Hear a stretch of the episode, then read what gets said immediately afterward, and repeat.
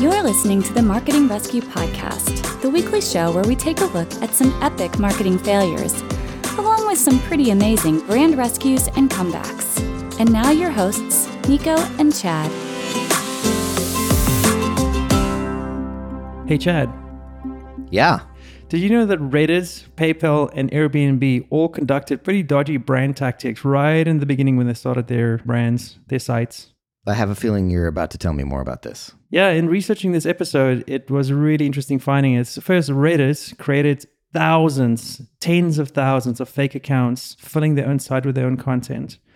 PayPal created bots that bought goods on eBay, showing eBay the value of their payment system, and eventually eBay bought them for $1.5 billion. And then lastly, Airbnb created bots that automatically responded to housing posts on the rival websites of Craigslist. Gaming the system. Gaming the system. You know, it kind of reminds me of something that Steve Jobs said you know, all the way back in 96.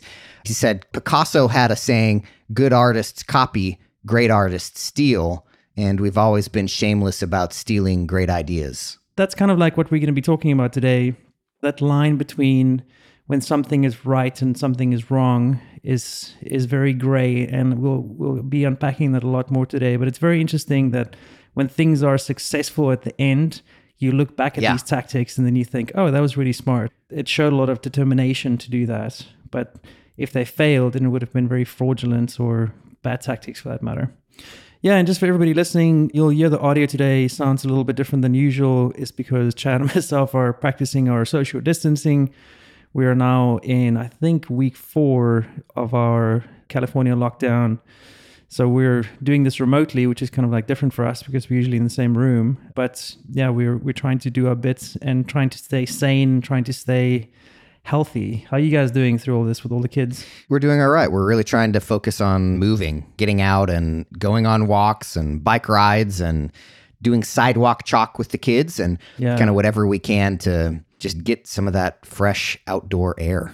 I know it's interesting, right? When we do go for walks, though, how people, it's just everything's just awkward. You walk, and then there's another family coming, and then you look at each other and you try to figure out like who's going to cross the road first, and then you both start crossing Yeah. the road, and one goes back. And It's, a little bit of a game of chicken. yeah, it's it's crazy. it's crazy times, you know. But I'm like I said It to you is. earlier today when we talked about this, I do feel that when we look at the, how we can see the the curve that everybody's talking about going a little bit lower and and not as fast as everybody anticipated in California, it feels like we're we're part of a mission trying to beat this. So it feels good. And and that's the cool thing. I mean, like in our neighborhood, just today, a few hours ago, one of our neighbors, their kid had a birthday, and we did a big car parade past their house. Everybody was oh, honking and Oh, waving amazing.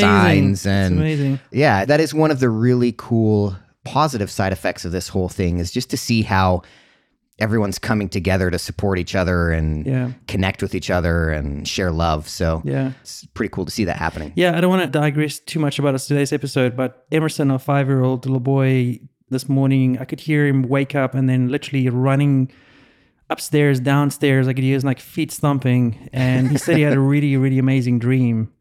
And he dreamed that the virus was gone and we were all outside playing and riding our bikes with our friends again. It, it, Wow. It really made me kind of sad in a way. It's difficult Yeah. how the little people are processing this and they can't go outside and they can't play with their friends and it's difficult times. But anyway, so our hearts goes to everybody in the world dealing with this right now. You know, try to stay sane and we'll try to pump out as many of these episodes as we can to try to entertain you guys. Yeah, exactly. Because once uh, you've made it through the Tiger King, there's pretty much not much else to do at this point. Then there is the Marketing Rescue Podcast. So yes. There's only seven episodes. We're trying to scoop out that audience. exactly. Yeah. But anyway, let- let's get into today's show. So when we originally started researching this, we were going to tell the story about Theranos. And I'm sure everybody has heard about it and watched the HBO documentary, and there's, there's quite a lot of content about it. So we didn't want to just do a regurgitation of something else of the HBO documentary. And something that really stood out to both of us when we watched that and when we researched this, it's just the psychological aspect of the whole faking and making thing that they talked about. Yeah. And they touched on that very quickly. Then they told a story about her and her actions and everything else. But there's a much larger discussion to be held about faking and making it within product development, within Silicon Valley, and within marketing. And I think that's kind of like what prompted today's episode. Yeah. I mean, for me, that's the most interesting part is this idea that in marketing, we always talk about aspirations and taking a brand from where it currently is to where we want it to go. And there's Right. just an inherent element of that that is aspirational. And so, how far can you ethically push aspiration? And when does that change from becoming this really positive thing of changing perception in a positive way and building the perception you want around your brand? When does that kind of cross into not only gray area, but then beyond that into something that's no longer good or positive? Yeah, and I think today we'll cover some of the psychology that goes on, the thought process of why people do that, and more importantly, why they feel okay when people go into that gray area and how we how we as humans justify that. And then we'll tell two quick stories just about Theranos, where that happened, and it failed horribly, as we all know, and all the consequences that led to that. Yeah. And then another instance where the same actions were taken, but it actually ended up very well. So, with that, let, let's get started. So, f- for me personally, watching that movie, there's a section, a few clips of Dan Ariely, which is a behavioral economist within the documentary and what he said and how he approached everything was super interesting to me. And that's exactly it. As marketers and as people that try to get into the emotion of our target audiences, behavioral economists are super fascinating to me because they take that behavioral aspect and they tie it all the way through into purchase behavior and what invokes a specific action as it relates to buying stuff or how we feel about a brand. And I think that is just super interesting. So anyway, so Dan Ariely, he's a Israel American professor and author. He currently serves as a James B. Duke Professor of Psychology and Behavioral Economics at Duke University in Durham. And here's a cool quote of him. He said, I became engrossed with the idea that we repeatedly and predictably make the wrong decisions in many aspects in our lives, and the research could help change some of these patterns. Like I always feel like I'm right whenever I have a, an opinion or a point of view. And it is really interesting in that most probably I'm not right very frequently. Yeah. And that's one of the things that Dan really touches on. Yeah, so in the documentary, he talks about this dice experiments, which I find extremely fascinating. Which for me, was one of the, the most amazing takeouts from the entire documentary, and that's kind of like what sparked today's episode theme of more looking on the psychology Yeah. of why we fake it and make it, or more importantly, why it's okay to fake it and make it, and why nearly is an expectation as it relates to innovation and product development. Yep. So for the people who haven't seen the HBO documentary about Theranos, I'll just kind of quickly explain what this dice experiment was that Dan set up. He set up this experiment where he had people roll a dice, but before they they roll, they were asked to silently choose. They weren't they weren't allowed to tell him whether or not they choose the top or the bottom number. And after they roll the dice, they would tell him which side they chose, and they were paid a small amount based on their choice. And the higher number that they rolled, the more they were paid, and the lower number that they rolled, the less they were paid. And the dice is always the opposite side, right? So there's a six and a one Right. is the opposite side. So it's it's very easy to cheat. In other words, Right. Couple of rolls and you'll catch on how to kind of game the game, so to speak. Yep. How to hack the game. So perfectly honest people always chose before they roll the dice and then they would say what they chose no matter what the outcome was and they would get a higher amount on average half of the time, which would make sense statistically. But then a dishonest person would frequently report whichever side gives them the higher payout. So they would they would get luckier somehow. yeah, which is interesting because if you just do nothing, you're going to win half of the time, right? right. So when you start beating the 50% chance, you know you're cheating. So he took this a step further. He then hooked up a lie detector to everybody and they found that it could generally actually tell when people are lying. And then they told all the participants that all their winnings are going to go towards a charity of their choice. And then they played the game again. And surprisingly, the people were still being dishonest, but the lie detector could not show that they were actually lying. So the lie detector could not pick up their tension, even though they were being dishonest. They were blatantly lying. But because they were lying and the benefit of their lies would aid their nonprofit or their charity that they chose from. And this was a major, major insight. So they didn't feel that they were wrong, right? Because if I'm doing it for a good cause, if I'm cheating for a good cause, then that's not a, a bad thing. So I don't have this cognitive dissonance or like mental tension between what I'm doing and what my beliefs are. That's exactly it. what my view of myself is. And this year, this insight is how a lot of people rationalize some really bad and dodgy decisions that they make while they're faking and making it. Because they believe that what they're creating, so think of the Theranos thing, and we'll talk about this more in a second. She believed that she was going to solve a major healthcare problem and save millions and millions of lives. So, because of that thing, because of her and her mind in this analogy, that was her nonprofit, that was her charity that she was winning for, all her dishonest decisions that she was making was justified. That's just amazing. So he summarized this study, and here's a great quote of him. He said, Cheating in the service of altruism isn't really cheating in the brain and is therefore morally justifiable, which is crazy. Yeah, it really explains how good people can do bad things. So let's go ahead and listen to that now. Now, in the economic theory, cheating is a very simple cost benefit analysis. You say, what's the probability of being caught? How much do I stand to gain from cheating? And how much punishment would I get if I get caught? And you weigh these options out, you do the simple cost benefit analysis, and you decide whether it's worthwhile to commit the crime or not.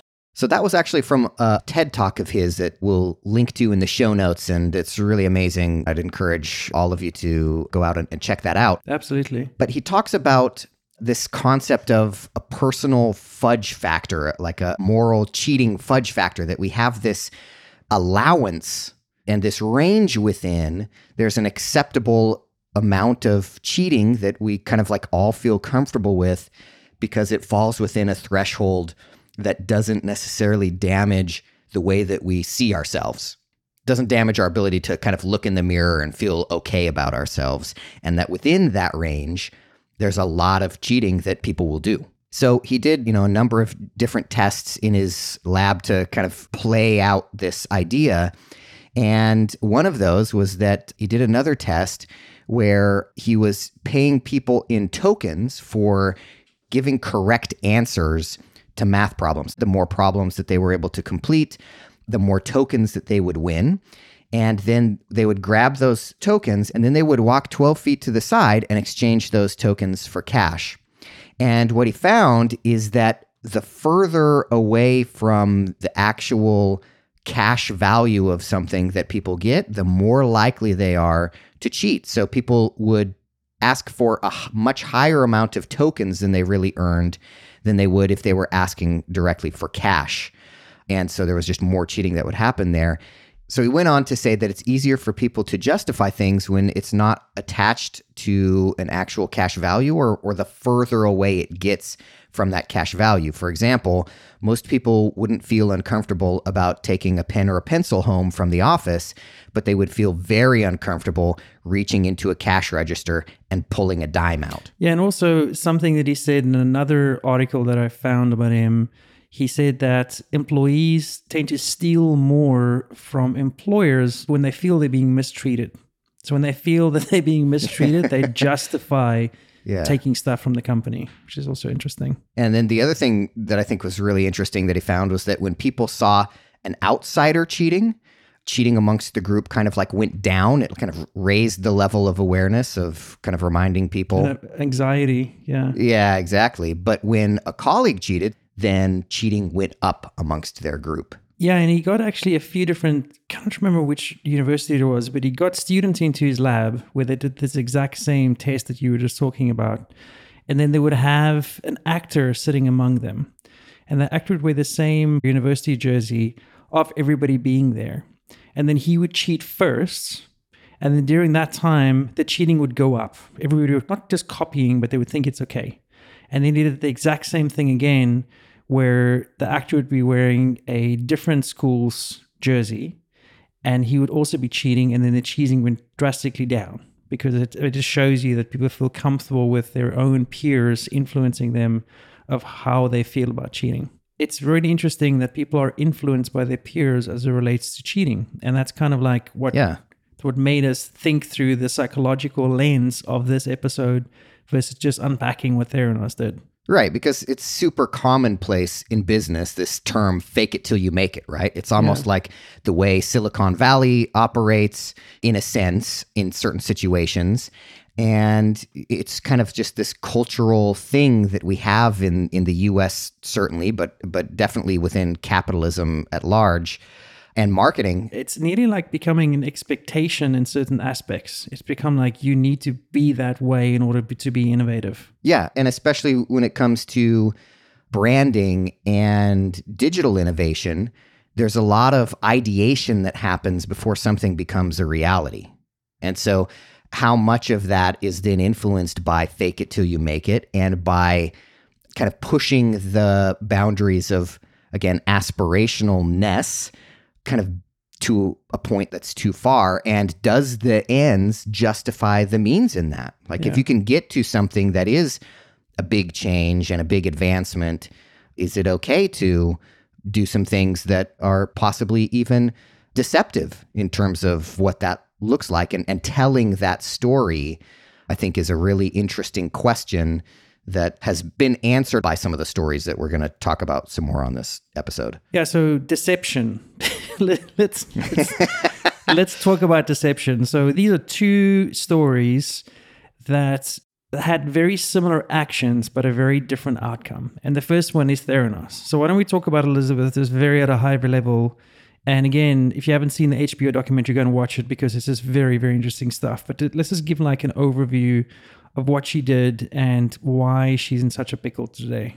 So, the quick recap is that Elizabeth Holmes has this idea that she's going to revolutionize blood testing. And she founds a company called Theranos based on the idea that you can get a wide panel of blood tests done, over 200 different biomarkers done off of a tiny finger prick worth of blood. So she had these things called nanotainers, and it just held like literally a few drops worth of blood. From those few drops worth of blood, they would be placed into a cartridge that would go into a machine that automatically runs those tests, provides reports there on site without the need for lab personnel or sending it off to another lab or waiting large amounts of time. And she says that usually we get blood tests on a yearly basis. So it's a very much of an incomplete picture that we have. And with her product, we're going to be getting weekly or ongoing data points that we can make preventative decisions on, which, I mean, that's amazing. Sign me up. Totally. Yeah. And I know for both of us, we're super dialed into our health. We track everything from workouts to nutrition, et et cetera. And, and that's a big wave that is coming on board with the power of digital is the ability to take control of your health. And she was tapping into that. It's a really smart approach. The idea was that these machines would be placed locally at centers, on site at pharmacies, doctors' offices, wellness centers, whatever the case might be. And you'd have much more accessibility to your health information. So she raised hundreds of millions, and the company at one point was actually valued over $9 billion. It's crazy. And she started when she was 19 years old, right? And she she pulled in a lot of very well-known people that was on her board and and became very involved within the actual company itself. She sets it up that blood testing and lab testing has been the same for the last 50 years. And Theranos is taking that whole industry and putting on its head. And that's that's been successful in other industries multiple times. Think about the Yeah. iPhone, think about Tesla electric cars. So people were like just expecting it. They were expecting this to work. They they bought into the dream, so to speak. But the problem is they never really had a functional prototype. And she actually called these boxes, which was pretty small, the Edison. And the Edison was supposed to do these 200 different blood tests from this little nano capsule that they put inside of it. And at their height, the time it worked the best, they could do one test. So one out of 200. One out of 200. The problem is she took the fake it and make it thing too far. And this is where it gets interesting to me because they had these boxes at Walgreens, I think first in Phoenix or somewhere in Arizona, and then they started spanning it across the country a little bit more. But they actually sold this idea to Walgreens where people could come in and they could get this nano blood, and right there and then they'll get the results. And this was extremely deceitful because what they actually ended up doing is drawing normal blood, running and racing into their lab, using the same Siemens lab equipment that Quest Diagnostics would use, and then racing back to Walgreens and giving them information. But the real problem is that she lied to the public, she lied to her employees, the right. investors, the customers, the patients. And this was her downfall because a lot of the people that worked for her started feeling that, hey, what we are doing here could cost lives. There's a section in the documentary where they talk about they were doing syphilis tests because they started adding that to the criteria of what they were testing for. And right. some of the data was wrong that they were giving people. So if you think you might be having syphilis and you get a negative test, that could have a severe impact on people around you later on in life. So it, it was actually like a revolution of people internally that was starting to turn on her because they just couldn't deal with from a moral standpoint. And today, she is waiting for two counts of federal charges of conspiracy of committed wire fraud and, and, nine counts of normal wire fraud. And I think it's been pushed out to August 2020. And if she gets convicted of this, she could go to prison for 20 years. So, the interesting thing to me in this, yes, she lied to her investors and she lied to her customers and the patients and everything else.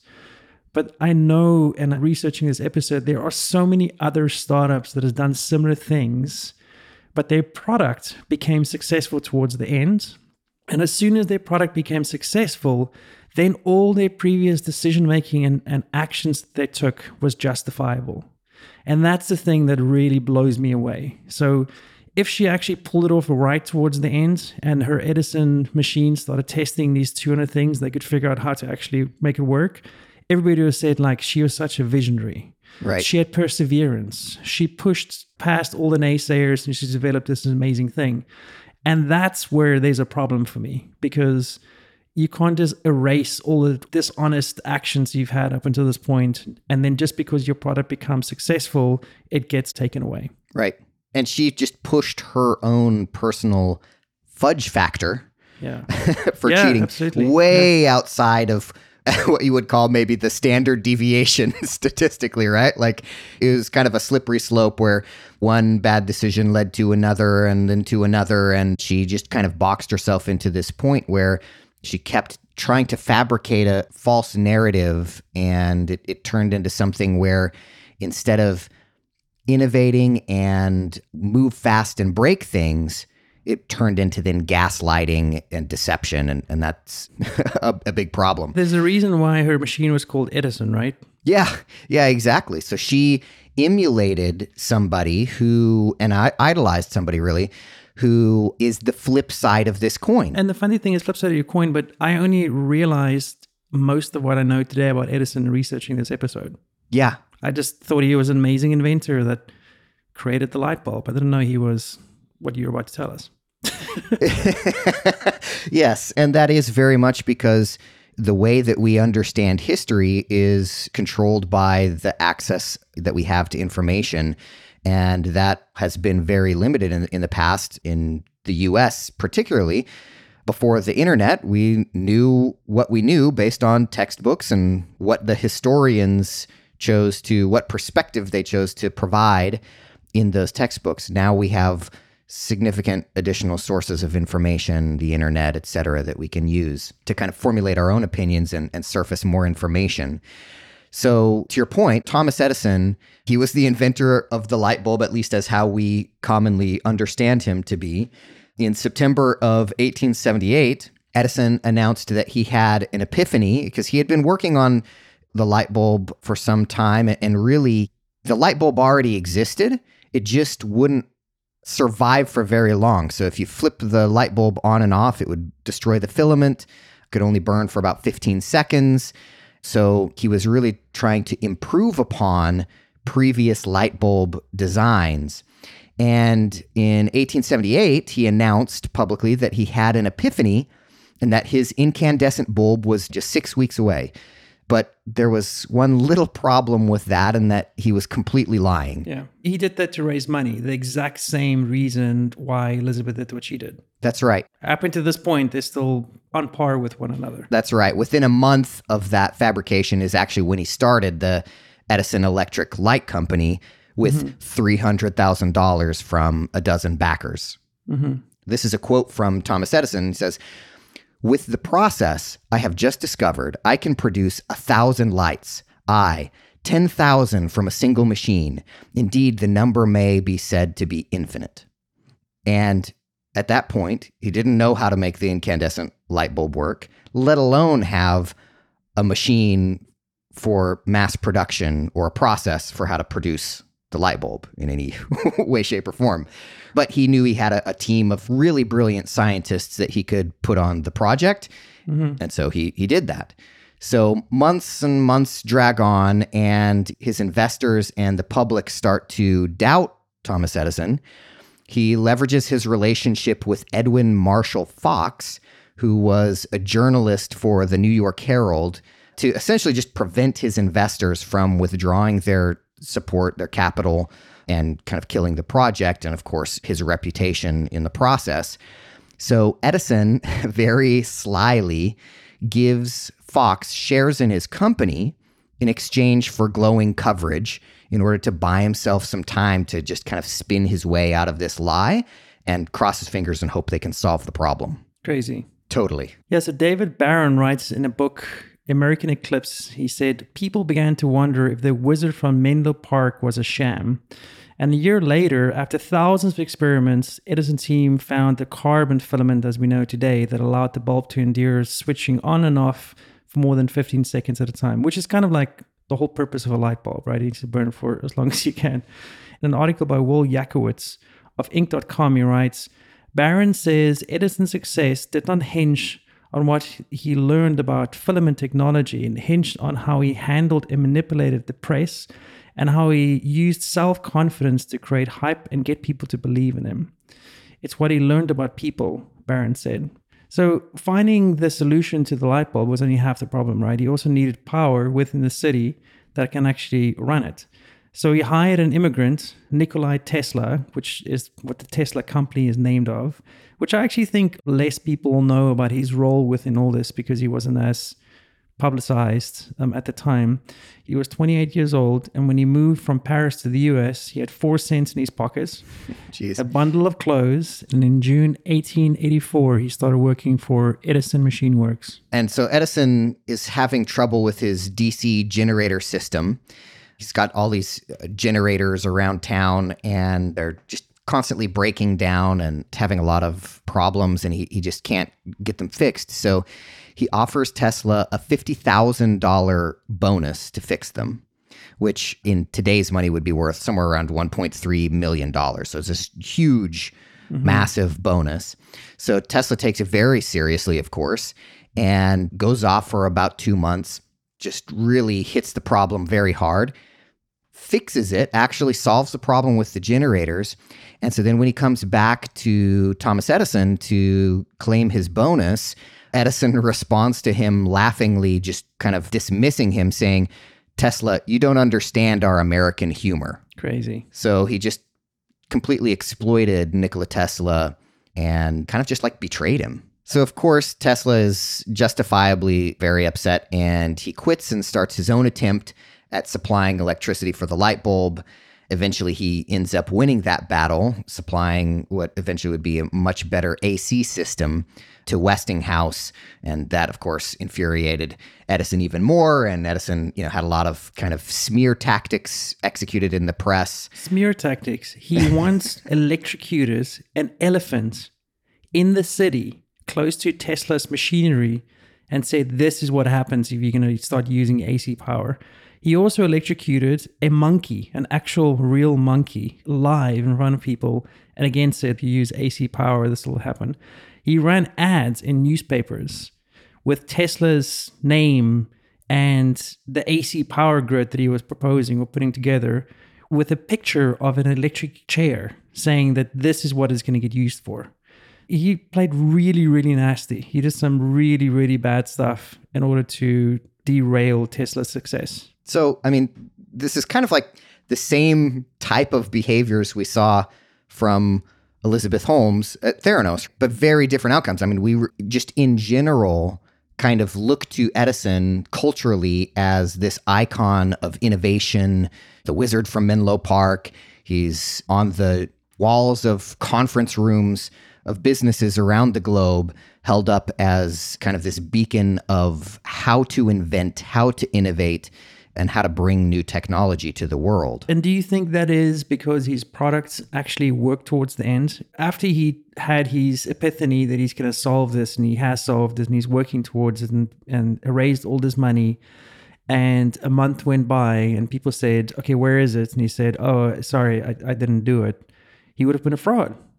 He's faking and making it wouldn't have worked. Right. And so was he a fraud who got lucky?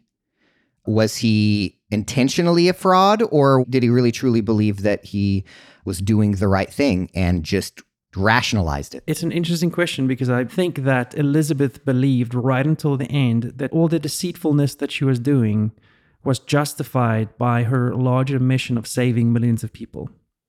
Right. But her product didn't work, and therefore she was a fraud. It's just fascinating because I think of kind of this juxtaposition of aspirational and and that is the one of the core fundamental components of brand marketing is being able to understand where you want to move your brand perception right which inherently is aspirational in nature right. and then creating campaigns to move you from point A to point B like where's that line of where aspirational becomes deceptive where determination becomes ego. Or protection becomes obfuscation, or maximization becomes exploitation. It's the other side of the same coin. Yeah. That in one instance is really bad, in another instance is really good, but very often it's the same action that people have. Yeah. And how powerful is a personal brand? Like Edison really understood how powerful his personal brand was. Really, it was his massive team of scientists that ran the experiments that created a lot of the innovations. A lot of people don't know that Thomas Edison was primarily an office guy. Yeah. He dealt with the press, he sat in the office, he coordinated stuff, but they realized that having everything live under the Thomas Edison brand would get them much, much farther by kind of like centralizing that credibility and that brand equity into a single figure that they could kind of hold up as a hero. And that's a very interesting take there as well. That's something that Elizabeth did not do. She surrounded herself by people that would not be naysayers, scientists, or really smart medical personnel. She just didn't hire smart people around her to help her build this. I mean, the I think the head scientists they tried to sue and eventually committed suicide. So today, we're so overloaded as it relates to information and connectivity with our audiences, our customers, our investors, if you start up your competition, your employees, that we are starting to see a shift that today's brands and products or the product development teams have access to so much more resources through internet and social media and conferences where their brand becomes super important. And then in return of this, it makes the actual brand users, being it very often also employees, far more savvier and more informed. And this is becoming increasingly harder. This fudge factor that Dan was talking about, fudging the numbers, or like in Silicon Valley, they refer to it as like the company's running on vapors. This is becoming harder and harder. We're more living in a society where people expect transparency, and that's becoming the norm with our customers, our consumers, and also our employees when we run a specific company. So we are starting to see a shift further away from the whole fake it or make it thing, which was at its peak in the 90s, just before the dot com boom. Great companies don't fear telling investors what's going on. They don't fear telling Wall Street what's going on, their customers, employees. In fact, they're they're very open and vulnerable with the human element of innovation and progressive ideation and development. And so there's this kind of question that comes to mind, which is does that transparency actually kill innovation? Does it right. drive it forward? What effect does that have on the innovation process? Yeah, absolutely. And I think when we fast forward in 10 years from now, as transparency becomes more and more an expectation, we'll see what impact that has on, on innovation. Yeah, yeah, exactly. I think people are really moving away from the fake it until you make it mentality and more toward transparency. And, and with that transparency comes a lot more responsibility. But that responsibility, I guess, it's always there.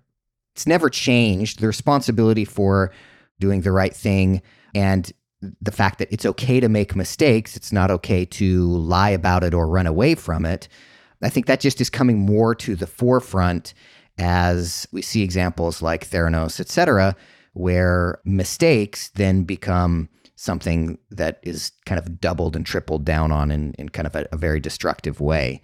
And so at the end of the day, as we've seen on this show, and in fact, in episode two, as we talked about Michael Bloomberg, transparency and the best intentions and marketing and all of that can't solely build a brand and a successful company at the root of any powerful brand is a solid product, something that works, something that is legitimate, and something that people want. Well, that's a great spot for us to wrap this up. I hope you guys enjoyed the show, and we'll talk to you again next week. Thanks a lot.